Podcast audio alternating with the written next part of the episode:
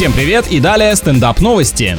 В пригородном зоопарке Чикаго поставили самую большую бронзовую статую гориллы. На одной из огромных лап туристы могут посидеть и сделать несколько снимков. Кстати, это можно считать памятником неизвестному предку, который победил в битве естественного отбора и подарил нам жизнь. Перед началом работы авторы вдохновлялись, наблюдая за обезьянами в естественной среде обитания, а сама скульптура призвана привлечь внимание к проблеме исчезновения данного вида. То есть со временем это может стать реальным памятником умершим животным, что-то расхотелось фотографироваться.